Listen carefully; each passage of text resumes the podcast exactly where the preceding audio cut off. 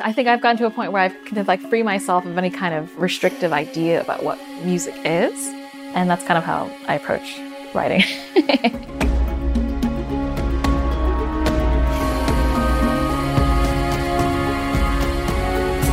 My name is Amanda Jones, and I scored the series Supernatural.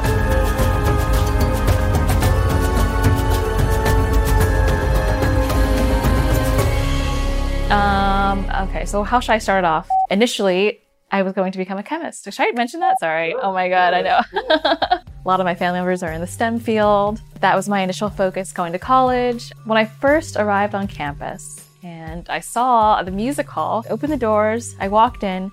The cacophony of it all was just so magical, just kind of hearing it all reverbed in the hallway, just everyone just like warming up and I was just like, this is what I want to do. This is this is the place I want to be. A lot of my writing process is very much like stream of conscious, and I like to, you know, kind of push the limits to whatever instruments I have at my fingertips and see what I can do with them outside of how they're played normally. A lot of experimental music. the nature of the music I was just kind of writing normally was very like long and meandering. That practice of just writing long meandering stuff may not have worked in the pop lane, but it definitely works in the film scoring lane.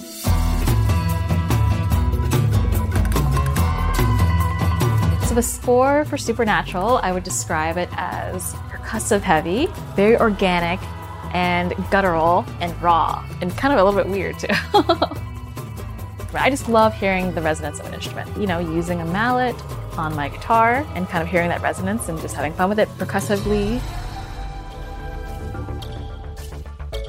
And the score, we have a lot of, you know, Afro Venezuelan and Afro Colombian percussion a lot of wooden flutes, acoustic guitar, you know, violin, viola. We have mandolin, congas, ukulele, and voice. Make use of voice quite a bit throughout the score. My voice can be heard uh, throughout the series. I transform it in a lot of ways.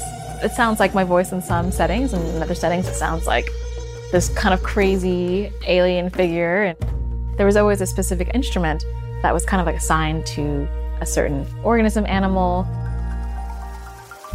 Butterfly that kind of has this like carnival esque, you know, jaunty sort of feeling. and for meerkats, it's a lot of percussion.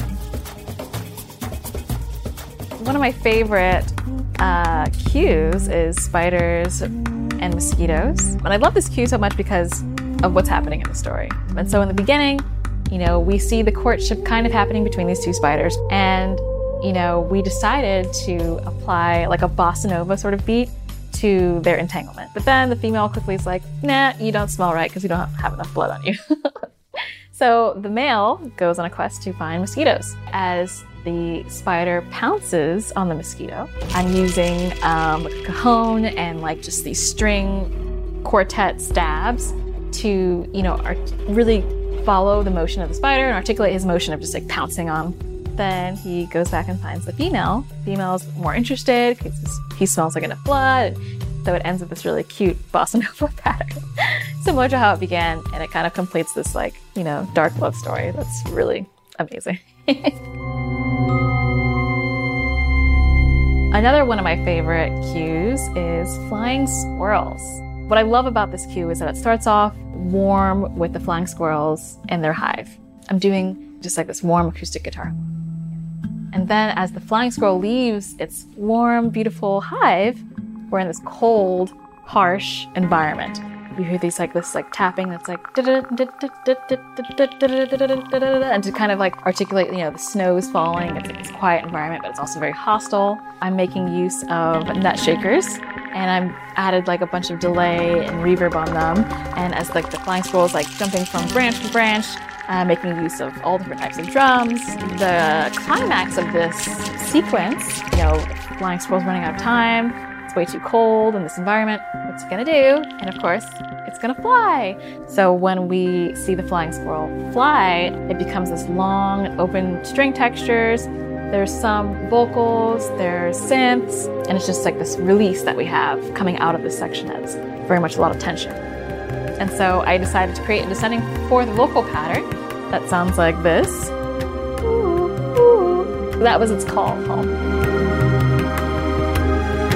as you're kind of listening to all different types of music from all over the world, having all different types of experiences in life and in music, you find that there's no restrictions and music is what you make it and you can just have fun with it. You're free.